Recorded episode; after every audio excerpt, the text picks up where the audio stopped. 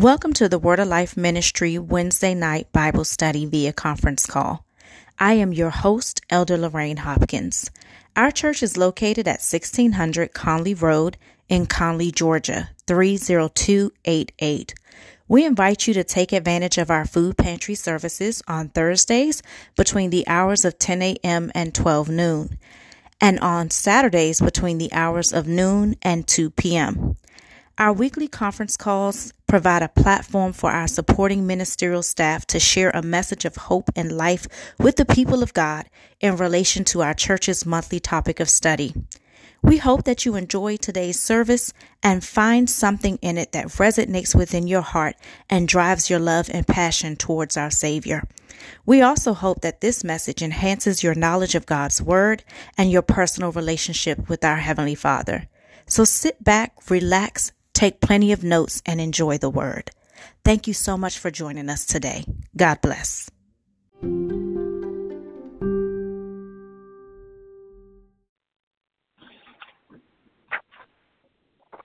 Praise the Lord, everybody. Praise Almighty God. It's truly a blessing to come before you on tonight. Thank you all for joining on this line tonight there are so many other things that you could have been doing. Thank you for all your show and support of our ministry. I give God all the glory, all the honor. He is good and worthy of all our praise. I thank God for our pastor, Elder Dr. Shelley D. Boone II, and our pastor and First Lady, Elder Dr. Jackie M. Boone. I thank you both for this blessed opportunity to speak words of God to the men and women of God. My scripture tonight is coming from First Corinthians chapter 7, starting at verse 20. And the word of God say, Let every man abide in the same calling wherein he was called. Art thou called being a servant care not for it. But if thou mayest be made free, use it rather. For he that is called in the Lord, being a servant, is the Lord's freeman. Likewise, also he that is called, being free, is Christ's servants. Ye are bought with a price. Be not ye the servants of men. But, brethren, let every man wherein he is called, therein abides with God. Amen. Let us pray.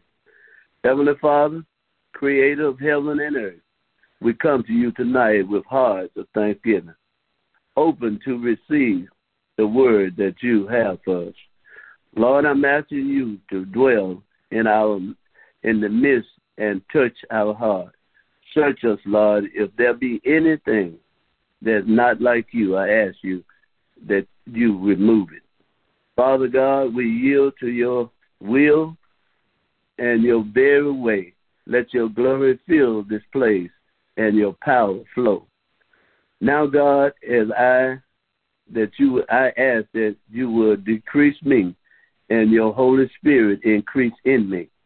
Anoint my lips of clay. Help me to speak your word with boldness and clarity and you abide in me.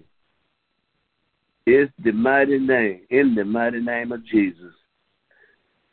My subject tonight is abide in your calling. The Lord has a special calling for each of us. The the place where he knows can be of the greatest service to him in his kingdom. God gives and talent to help you fulfill your ministry. And the manifestations of the, of the Spirit is given to every man to profit. There is no substitute for knowing your calling. And once you know your calling, it's dangerous to not abide in it. There is an interesting, uh, interesting example of this fact found in First Kings chapter 13 there was a young prophet.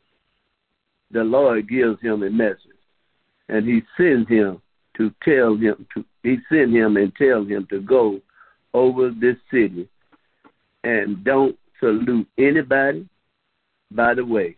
Just make the prophecy and go home. Don't go to dinner with anybody. Just do what I tell you.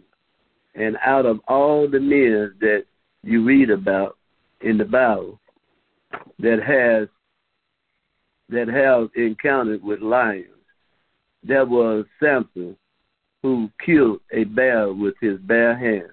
And there was David getting ready to fight Goliath.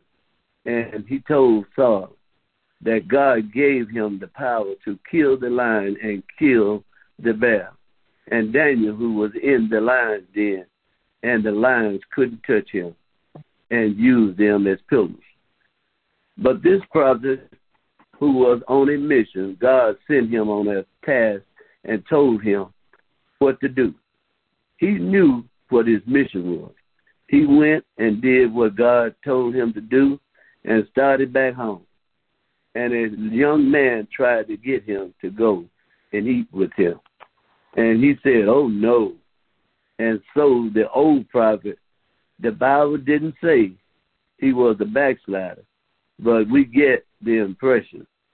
See, when you know what your calling is, you have to be careful of people who will direct, redirect the message that God has given you.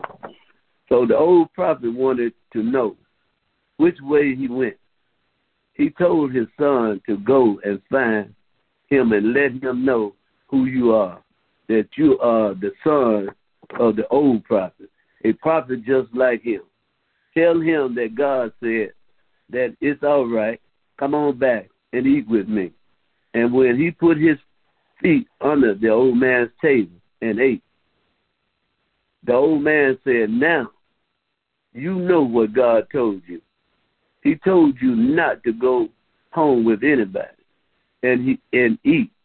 He told you not to salute anybody on the way. So now you will not make it back to your homeland. And on the way back, he was attacked by a lion and was killed. He knew what called his he knew his calling was, but he didn't have the courage to walk in it. I'm here to tell you that whenever God puts a calling on your life, whatever it is, do not think for a moment that there will not be distraction. Satan is the master of distraction. He will try to turn you aside from what God has said to you, and if you don't know your calling, you will be easily distracted. But when you know everybody is not going to pat you on the back, but would rather kick you on the lower portion of your back, they are not going to encourage you. But when you know that this is what God has said, honey, I'm sorry. You may not understand, but I got to do what God told me to do. You have not you have you have to know your calling and must abide in it. Sometimes God will give you a prophecy concerning you, and all of a sudden it will look like the bottom fell out and the ceiling fell in on you. But you have to hold on to faith regardless of what it looks like or how long it takes. You have to be of good courage and wait on the Lord. The promise of God shall come to pass. Though it tarries, it shall surely come.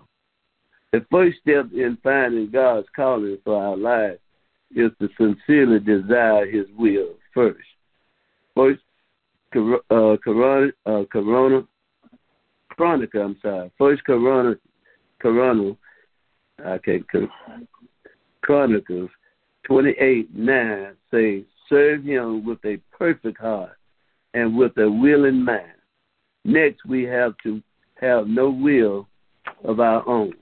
Luke 22 and 42 said, Jesus prayed to his Father, Father, if thou be willing, remove this cup from me. Nevertheless, not my will, but thine will be done.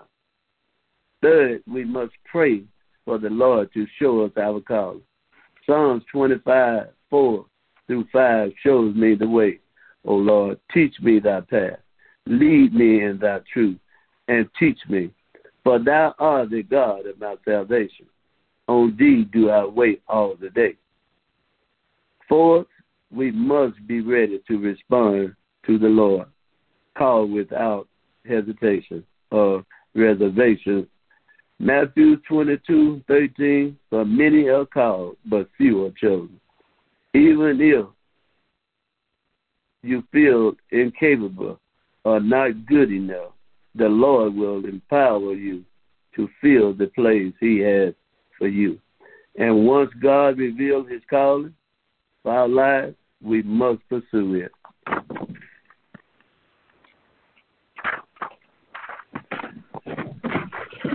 Wholehearted. We must pursue it wholeheartedly. I'm sorry. Don't let the enemy of anyone else belittle, discourage, or dis dissuade you from fulfilling your calling. For your labor will be rewarded.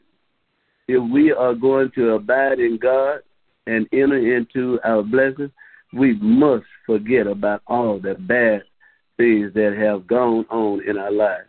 We have to be like Joseph down in the, in Egypt. He had a lot lot of stuff in his background. Jealousy, evil brothers that sold him to some Ishmaelite who sold him to a band of Egyptians. He got a job and his boss wife lied on him. He was thrown into prison. But one day he came out and the prison out of the prison and interpreted the king's dream. And the king made him ruler over his kingdom. Joseph realized that if he was going to enter into his blessing, he would have to forget about his brothers and being put in prison. So that tells that they mean for for what they mean for evil, God turned it around for good. If I had not been a dreamer, my brothers would not have hated me. If I, if they had not hated me, I would not have been put into a pit. If I had not been put into a pit, I would not have been sold to the Israelites. If I would have not ended up in Egypt, if I had not made it, I would not have made it to Potiphar, the Potiphar house. If I had not made it to the Potiphar house, his wife would have not lied on me. She would not have lied on me. I would have ended up in prison. If I hadn't if I hadn't ended up in prison, I would have not ended up I'm sorry. If I would have not met the butler of the baker, if I had not have met the butler of the baker, I would not have met Pharaoh. It's good for me. Blessed it be the name of the Lord. I got to forget my toil. I have to forget everything the devil did against me. But before you can enter into the blessing, you have to dump the junk have accumulated in your mind. You have to get rid of the hard feelings and the animosity and hatred. God will make you fruitful in the land of your affliction. But I couldn't be fruitful until first of all I forgave. I couldn't have prosperity until I get rid of the hard feelings. If God had made you a promise and you know what your calling is, if you if you wait through hard trials, wait through tribulation, wait through disappointment and criticism, wait and before you know it, your day of blessing will come. Live a life worthy of the calling you have received. Abide in God, and He will abide in you. Amen. Amen.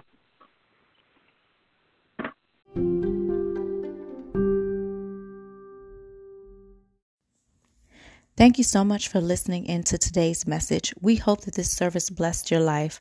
Please come back and join us again next time. Have a great day. God bless.